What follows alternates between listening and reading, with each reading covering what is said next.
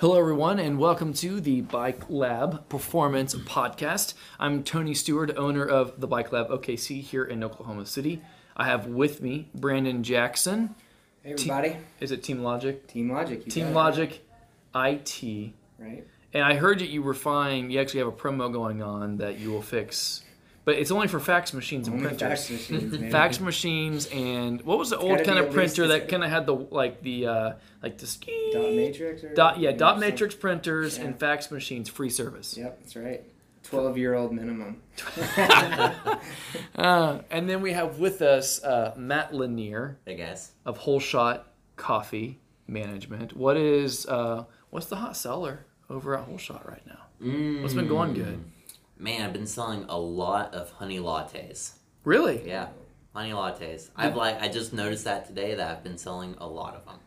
so a honey latte is that just what they choose to sweeten it like is a, is a Yeah. choice in Yeah, it's sweetener like or a- is it like a It's a sweetener flavor sort of thing, and all right I think I'm I'm gonna run with that and maybe maybe use it in a spring special, which You know, is, right it, around the corner. Is it true? Have you guys heard if you have honey that's been uh, uh, grown, produced, made, Lo- developed, locally.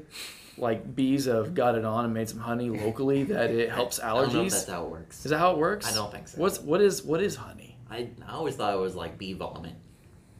So if the bee vomit happens locally, hmm does it help with allergies? That's what I've heard. That's what I've heard. So we should do. We should try to figure that out. An an allergy solving latte. TM. TM TM. Let's get that out so nobody can steal it. I guess you gotta get official trademarks. Partner with one of those honey farms. Um, that would be awesome. There's a good one up in Edmond we buy from. Really, Mhm. you guys would be all hooked into the. No, is, are you allowed to eat honey if you're vegan? No, you're not. But that's one of the rules we break for allergies because our boys are Hip, so bad. Oh, crit. I think there's a divide among vegans though of honey consumers versus honey. honey. There not is. There, consumers. there is. One Um, side has uh, pitchforks and megaphones, and Mhm. the other side is enjoying delicious honey. Yeah. yeah. Very happy because honey makes you You, happy. you're making my honey latte right after this, right? maybe maybe later. Maybe later. you're supposed to say we're closed. Ah, we're closed. We're closed. We're close. well, and uh, we have some racing coming up this weekend. We The had a f- we had a race Saturday or Sunday. We did. well, my, oh my god. So, uh, if anyone who's out there listening, uh, if you hear this, we'd love to hear your experiences around Zwift racing. if you're still alive If you're still alive, uh, after one. i.e., uh, the death zone. Matt, did you have you done a Zwift race I before? haven't. No. I really, happily, I haven't really wish race. that you would have had that experience. Brandon, how would you describe? It's a freaking time trial, is what it is. It's not just a time trial. Like it, it's like the easiest part of the race is a time trial. the easiest part when it's just smooth and it's sitting there and you're spilling out your guts on the pedals. That's the easy part. Yeah. That's the part that goes for the entire time. On top of that is the weird drafting, trying to find a way to draft and not push out the front or the back. More likely the back with me. And then the sprinting and the hard parts, like it's just On my dumb trainer, it was hard to pace because I'd shoot to the front, like trying to stay with the surge or something, and then I'd fall to the back, and then I'd be off the back, and I'd have to surge, and then I'd go to the front again. I'd do that like Oh 18 God. times. Uh, then there's like there's the elevation, and so also because I'm on a dumb trainer, I don't feel that trainer engage with the resistance of the incline that's on screen, and so like I just ha- I figured out halfway through I had to constantly watch that incline number because every time a little kicker hit, because your like, cadence just- wouldn't just push into the resistance and increase your yeah, power. I mean, you would be yeah. I'd have to start. Uh-huh. I'd have to bump up ten cadence just to stay with the, the group. So you went from 45 to 55 on on the hills then yes. in your cadence. Yeah. Can't, yeah. so Zwift racing did happen. A bunch of us from the Bike Lab Club signed up and went and did the same. And ZwiftPower.com is rad. Did you get signed up for that too? Uh huh. That's so cool. That's- anyway, it's a data person's dream. It's, so is, is it going to make you switch from Trainer Road to Zwift? no, I may have to cheat on it every now and then, but uh, I'm a pretty loyal. It's kind of like having honey as a vegan. That's, that's, that's exactly what It's Zwift to the You Trainer Road. taste every now and then. Uh, so we did do Zwift racing. Uh, Kai Cordis beat me by eight seconds in our race. That turd. Uh, but on our recovery ride on Monday that we did as a team, I smoked him in the random sprint he initiated. That doesn't sound like a Tony official recovery ride. Uh, well, you know, there was uh, 15 seconds of it that were really hard Okay. out of 45 minutes towards I, the I end. guess that's acceptable. It, and we were sitting at uh, what uh, 1.8 watts per kilo, Nice. which is pretty chill That's pretty chill. for the recovery ride. Uh, yeah, then there's other uh, there's racing where drafting actually counts happening this weekend outdoors, the last ronde. You guys are are you both Saturday Sunday Yeah, Saturday, Sunday. the one two three race? Yes. All right, I'm doing the three four race on Sunday at a go kart complex. That should be really interesting. Have you guys seen the pictures of it that Yeah, they posted? yeah. Super cool. There's like stadium seating on the Uh-huh. side. You can see the entire race. I which think- is going to be uh, inadequately filled. Yes. Hi, Mom. I heard something about like the turn. like someone was telling me if they were thinking about the right place that like some of the turns are banked or something. Yeah. I It looked like the pictures. There, there were some dudes in go karts. I just hope that we're going fast enough to need a bank to turn. No, we don't. I don't You guys won't be. The Still- three four race will go fast enough. I don't know about the one two three though. Still gonna strike a pedal. so make it a goal. Um, yeah. So racing's going. What after that? It's kind of a break, and then we have the um, full gas road race at the end of March, It's gonna be fun. and then we've got uh, Matrix and a bunch of other stuff happening in April. So the season really starts to spin up locally here as we get going. Yeah. What do you think about uh, strategy for Sunday? With all the turns and stuff, it's gonna be a lot about position and Then probably just pedal harder than everyone else. is that is that the plan? I Mhm. think that's a good plan. In my race or your race? Our race. your race. Yeah. Hold on for dear life. Yep. Yeah. It's gonna be. There's a lot of very fit folks in the world right now. Sure. I don't There's think. amateur teams with professionals on them. Oh, I know it's gonna hurt. Well, and, and not I- about, I I'm just with- talking. with all the- like I, I don't know that I would call it technical. I was thinking about it today, and like you know, a normal four corner crit. Whenever the breakaway gets away Yeah. and you lose sight of them, the entire field just kind of sits up, Yeah. and they're like, You're "We're not gonna lose sight of these but guys. we're not ever going to lose sight of the Yeah. people. Some of the front, so corners, I think, are going to be aggressive hammered. enough that you're going to single file into them, Yeah. and so they're going to automatically create that ripple whiplash effect. That if you attack into that corner and don't eat it coming out, you're going to come out with a real advantage. Uh, some of the other turns look pretty open, so I don't know that they're going to create a real problem. But because of how many corners there are, it's a 0.8 mile course, and there's probably it looked like 12 turns. Yeah. Yeah. So uh, because I of don't all think that, I saw a straightaway. there is There's, there's a, there's one straightaway. for the start finish. Okay. Yeah, yeah. And there's some bigger open spots that are pretty much a straightaway Uh-huh. anyways. So I don't think it's going to be crazy, but there is going to be a lot of single file cornering. And when you go through more than a 90 degree turn, like Sand Springs, just remember that crashes are like you know centrifugal force. Mm. When So someone crashes, they go out. So if you're trying to corner on the outside of anybody, be ready for them to take you out. Otherwise, follow a, a, a smooth line behind the person in front of you and be ready to cut the corner a little closer to avoid a crash because they, they can't crash in. Yeah. They can only crash out. Yeah, I mean, I was just look, looking at the course and thinking. I mean, all the turns and stuff make you think it's like going to be super technical, but I think if I mean, unless it just gets really tight in one of the turns or something, I, I think there was a couple spots I saw like you were saying they're going to be single file, but the rest of it, I think. I mean, it's going to be probably too. If you wide at can't pedal through it, you need to have a lot of momentum into it and carry a lot of speed out of it. And the way that you corner in group rides, Brandon, I think you'll be fine because you go Mach 11 every time. I'm always. You want like like we do our Thunder Thursday. We're taking a right hand turn into the pitch black with cars coming. He's just full send. I'm back there, old man, peeing a little bit, trying to get through it. So I think you'll be fine. Let's Uh, and all of us that haven't been cornering here recently are going to get a real quick lesson on Yeah. being in a group and quick tune up. oh yeah, it's gonna it's gonna wake you up pretty quick. So we're gonna get to the topic at hand.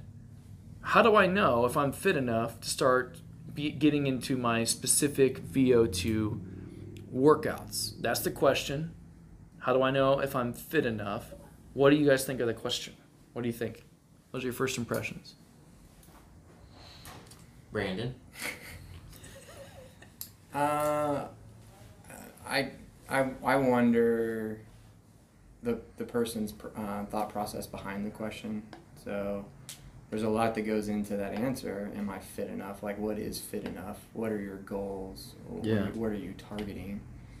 So, you know, physiologically, we, we have a process, and there's like a perfect, um, so called perfect strategy for tuning up for races or events. Mhm. And um, I think having the correct expectation of what fit means to you, if that's like, I'm going to win this race, um, you got to have enough time to get that fitness. So it's it's all about what your goals are. If you're okay with just showing up and having a good time and enjoying yourself, then yeah, I, I think you know we could answer the question.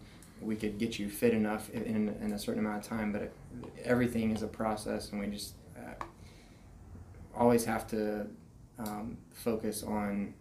I think the expectations of that person leaning into something Yeah. like that. Matt, what do you think? Yeah. Um.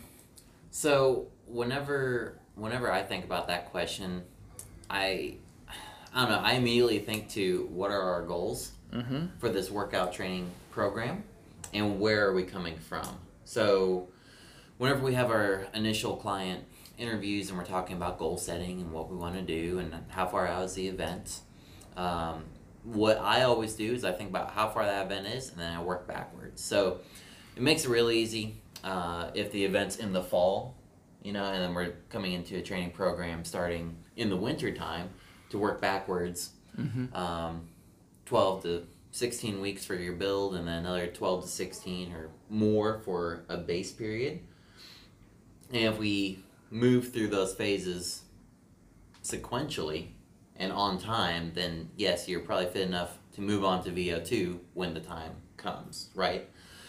But if we're talking about a new rider and their event is 12 weeks out and we're trying to cram as much as we can into those 12 weeks and we're going to only do a couple weeks of base and then we ask if we can move into build, well, it's really is this going to be um, beneficial to you moving into this build, right? So, if you can't complete the VO2 workouts, then you need to take a step back and and see if those VO2 workouts are actually beneficial to you. Yeah. So, um, there's the trial and error way where you know you try for 10 minutes of VO2 and in a workout, and if you can't do it, and if you fail that workout three times in a row, then we probably need to take a step back. Yeah. Um, whereas if you've done a month of base, or if you've come from a background of running or cycling recreationally, and you miss the first workout, but we see progress moving forward where you can only do, say you do five minutes of VO2 and then the next workout's eight minutes, then 10 minutes, I think we're seeing progress and we're not getting bogged down by being not fit enough at the very beginning. Does that make sense? It does. It does make sense. I think trajectory into the question matters. That's how I would I would term it. Because Consistency leading up. well, there's a certain, you know, CTL is something you can look at. I mean, that number is called fitness and training peaks. Mm-hmm. And people will ask, is there a certain CTL if I get to it that I'm ready for build? Well, it depends on how you got there. Now, if your CTL currently is 90 or above, you're Probably good to go. well, you're probably good to go because you can't fake that. It's, it's a 42. It's a day rolling average of your daily TSS or training uh, training stress score. So even if you've had two weeks off and you're still at 90, you're probably okay. Yep. Right. Yep. The numbers that get a little more blurry is like that 40 to 70 number. Because if you started at zero and you've gotten to 40 and it's been 30 days and so you're not even into the 42 day window yet but you're had some consistency going there and we've seen like matt said maybe some good signs of mm-hmm. fitness from another activity and we know that there's a certain timeline to the event that we want to try to stay inside of if we can there may be some potential for that. If your ctl is at 60 and it's because you haven't ridden in two months and it's just declined from a high mm-hmm. number and it's just it's just di- it's just mm-hmm. nose diving well, no, you're not ready. Hmm. That, that number doesn't mean anything anymore. Right? All, it, all it means is what could be. And what's important to know is that all those data numbers, all those things, I can't take a sample of your blood and tell you what your CTL is. It is not something that is physiologically real. Yes. It is math hmm. to guess. There's a lot of guessing going on on your FTP to your heart rate to your zones to your intensity levels that generate that TSS score, and then we roll those averages, and it's trying to give us a blurry picture of what might be. But saying, yeah, if you hit this number, you're good to go. There's different ways to get there, and the math could be off anyways. Yeah, there's no light switch that gets flipped whenever you're ready for a VO2 workout. Right. And that's where I think, uh, one, the perspective on the base and the build and the peak model historically, that's called periodization. And Brandon, you would say that's, as you look at what Joe Friel's done, that's like a 36, 30 to 40 week process, right? Yeah. So, go ahead. Well, yeah, I mean, I was just going to say in a perfect world, you'd have 12 to 16 weeks of base, and then you transition into doing the VO2 work. And um, in some of our conversations uh, over the years, there's when you whenever you make that transition, it's it can be very difficult. So Yeah. um, you can be have that base fitness that we're talking about. You can be doing those 12 to 16 weeks of base, and then you make that transition and you start failing some VO2 workouts. You you shouldn't consistently fail those VO2 workouts, but it, it's going to be hard. It's a big change, and so we try to build that in to that model Yeah. uh, leading up to your event, knowing that that's going to be uh, a tough transition, so that you have some time to get used to that and adapt to that type of work, and then you can uh, build on it in that uh, periodization model. Yeah, so just knowing that the basic structures of, uh, I mean, again, I think it's how you arrive at the question, right? It's your- If if you've read the books and you've been measuring power, and you get to a point where you've only been riding for 10 weeks and you want to jump on the VO2 because you have this event race going on, like wheelers coming around the corner, but you've never done any of that stuff before, I think it's very easy to get greedy for the number, greedy for the result, and rush what is really a major physiological system change. What encouraged me the most when I first farce, mm-hmm. that's a good word, first started looking at racing bikes was how many years in a row you could continually improve. And if you're starting from pretty zero, the number I read was there's a seven to 10 year process where you'll see year over year improvement. So, any improvement you saw from last year to this year, if you were consistent, you can expect to see a similar level of potential improvement for uh, almost a decade. Right? So, A, it's impossible to get at your best in a year Yeah. Which means sometimes it's impossible to be capable for a great experience at an event in 10 weeks. Yeah. Yep. Yeah. A lot of it, I mean, whenever you're trying to peak for, or whenever you're trying to get ready for an event that's 10 weeks in the future, and, um, you know, you're starting from the ground floor or pretty close to the ground floor, you have to have a real conversation about, okay, maybe, maybe this year isn't the year for that event, right? Yeah. So maybe next year I can really shine at that event. If it's but an event that's like eight weeks out. Right. If it's Yeah. only eight weeks out from today, then you need to think about. and I had a crappy winter and I've not Right. been riding. Maybe look at that for next year. But this year, let's look at something that's more um, late summer, early fall events. Mhm. Um, build towards those, and then carry that fitness into next year.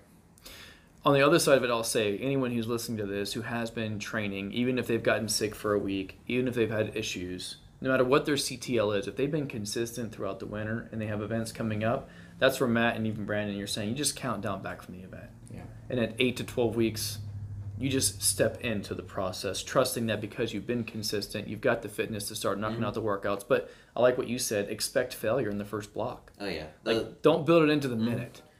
I mean, like we were talking about last week, those VO2 workouts are hard, right? Yeah. Be prepared to. Well, for you guys they events. are. Right. Yeah. Um, but I, I just want to stop you real quick. Kevin Sloan just walked in to the bike lab. He's a beautiful man. He's a be- he's, he's got that aerodynamic haircut going. Mm, I just wanted to maybe point it's that. all out. those uh, uh, gummy bears he eats. Is it is I gummy bears think- his thing or is Swedish fish his? What's his thing? No, I think it's gummy bears. Gummy bears. Yeah. He's kind of a gummy bear guy. He's kind of shaped like a gummy bear. That's All right, weird. Sorry, that's weird. It's like yeah. Okay, go ahead, Matt. Sorry. I have no idea where we're at. where we are. All right, I, I'll jump in. Uh, there is some scientific suggestion as you're building fitness uh, what you're really looking at is your cardiovascular efficiency. And so when the realization that there's cardiac drift, meaning if you're riding at 100 watts in the first hour or two, you might have an average heart rate of 110.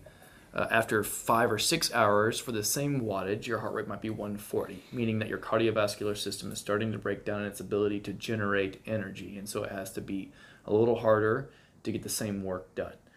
Um, the if you're wearing a heart rate monitor and a power meter, uh, Training Peaks measures that. They call it aerobic decoupling. It's the number or the uh, icon that's PW colon uh, HR. Mm-hmm. And what it does is it takes the average heart rate for the first half of your ride compared to the normalized power from the first half of your ride and looks at the variance and change to the second half of your ride. And the number that I've seen thrown out from Joe Friel and others is that if you do a steady endurance ride, that's key.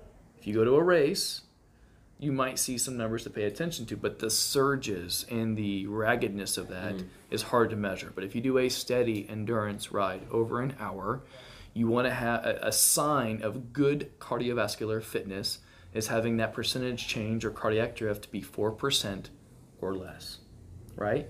Now, if your CTL is at 25 and you go do that, A, you've probably not been tracking information, or that ride may not be a good indicator of what's going on. You need to see that number over and over and over again.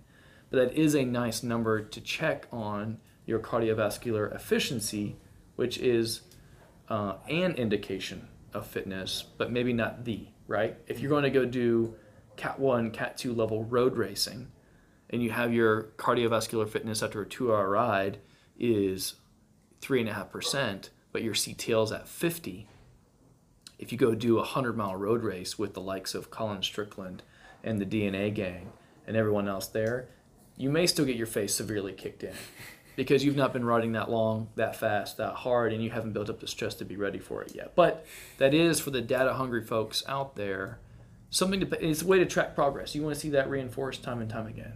Currently, most of my efforts are like 12%, percent Mhm. 14% Yep. right? But I have not been doing a lot of longer cardiovascular rides. I've been doing more of a time crunched or not riding model, right? Not consistent. So as I, I see the number improving, but that's just an indication if you have those two things you're using as you ride to look at, to have an idea of your fitness. But again, if you've been consistent, I like what you guys are both saying. It's about backtracking the weeks to know how you can be ready for the big event you want to have. So how do we summarize all this? Should we say that if you're trying to, if someone's asking the question, should I start build now? The the answer to that is It depends. It depends, and and when is your event, and what have you been doing? Sure. You, I think most people asking that question have probably already been doing enough. Mhm. if they're actually Sure. asking the question. If it's somebody trying to take a shortcut, the answer is no. Yeah, I think there's a difference between am I ready to step into v- VO2 or can I start doing VO2? Like right, out the gate. right out the gate. So, am I ready? Kind of leans into the background of you've been riding and we- you've been doing some base, but can I do VO2 workouts to get ready for my event? Then we have to ask, well, what have you been doing up until this point? When is your event? I would think of it like this: if you're like a couch to CrossFit dude, and you go into a CrossFit workout, and one of the things they have, and you've not done any kind of work, you're slightly overweight. Let's just say it's Tony. and one of the workout for the day thing is you have to do five sets of 10 chin ups. Well, old fat Tony can't do 10 chin ups. So, how am I mm-hmm. going to do five sets of 10? I'm going to do two, sit around, do two, sit around, do two. I mean, it's going to take me forever just to get through the first set. I'm not. I'm just not even physically fit enough mm-hmm. to do that. But the person who's been going to CrossFit for a while, even if they've missed some, mm-hmm. but they've been consistent to diet and nutrition, been running on the side, and they get to that workout. Well, yeah, they're ready for that workout and the intensity of it, and that's what's important with build. Anyone who's been riding three days a week through the winter, and just having the the goal of being consistent, they're ready. Mm-hmm. Anyone who's trying to use it as a shortcut, like I need to see a number, then I can go, is there are no shortcuts. Yeah. That's how I would summarize it. Good summary. It's kind of like how much faster printers are now from Dot Matrix. Something. You, you guys are gonna laugh. I have no idea what a dot matrix printer is. are you sure? I have no idea. They had like the paper strips on the sides where like the little wheel like w- rolled it through. Is that the like the big like they came in like rolls of paper, and you could. It like, would when it printed when it printed it would go kink Hmm. kink. It was like a really Maybe- fast typewriter. I think I saw one of these in a museum once. It was in the Matrix, maybe. You you know what, Kevin Sloan? I think he still uses a dot matrix. He might. He'd be that kind of guy. He might. He's got like three cell phones. Does he? He's oil and gas, man. Does he have a beeper? Two, I can understand. Three, that gets a little suspicious. I mean, he is Kevin Sloan Yeah, all day. he's the man. He's Well- been, he's been doing VO2 for like 30 weeks now or something. Oh, I don't know. He has the, the, the trainer bike set up. 30 weeks, man. Blow my brains out. Yeah. Well, good luck to all of you out there who are in the process of trying to get a little bit better every day. We hope our podcast is helping you uh, get there. If you have questions, please let us know. And if you'd like personal help in having someone sit down, have this sort of conversation with you to help you structure a plan to make the most of your time, all three of us here are real world athletes with full time jobs. And so we love looking at how to create balance and energy and motivation to do some truly great things on the bike. And we love to help you out. So if you're interested, you can go to the bikelabokc.com and click on Bike Lab Performance. Plans are all listed out there and we can get you connected. Or if you'd just like to have a one on one conversation with Coffee on Us, we can schedule that too. And we'll cover the coffee over at Whole Shot Coffee and we can see what your goals are and how we might be able to help. Matt, are you going to beat Brandon in the race this weekend? He's going to try really hard. My goal is to send it and then get blown out the back. You're going to just throw it out there and see what sticks. yeah, just haymakers and then get popped. So I'll just pick And up. then- I'll then just I'll- pick up the pieces. Yeah, This leave will be the first time you both are in the same race with the System Sixes and everything too. Yeah, Full is, full it? aero mode. it sure is. Wow. Ah, I should It's use. I was gonna take the, the battle ready dad bod crit squad LA sprint, but maybe I need to go out there with the System You Six too. need to do it. You probably should. I probably should. You just feel like you're cheating. I do. Plus, yeah, crosswinds, getting fourth place, now going to a crit with a lot of corners, which is and flat, Mm. sort of my thing. I'm really I, honestly what I'm going to try to do is get Renee Hernandez to make a lot of really dumb attacks and see where we end up. Or it, Renee! actually, I might just hold onto his pocket the whole time and just mess with him. All right. Anyways, that's gone too long. Everyone, thanks for listening. We will see you next week. Again, as you have questions, let us know and we'll answer them. See you guys. See ya.